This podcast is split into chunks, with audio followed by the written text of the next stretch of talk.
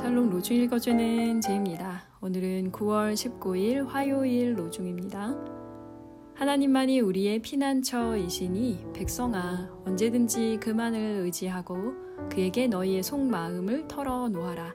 시편 62편 8절. 그 무렵에 예수께서 기도하려고 산으로 떠나가서 밤을 새우면서 하나님께 기도하셨다. 누가복음 6장 12절.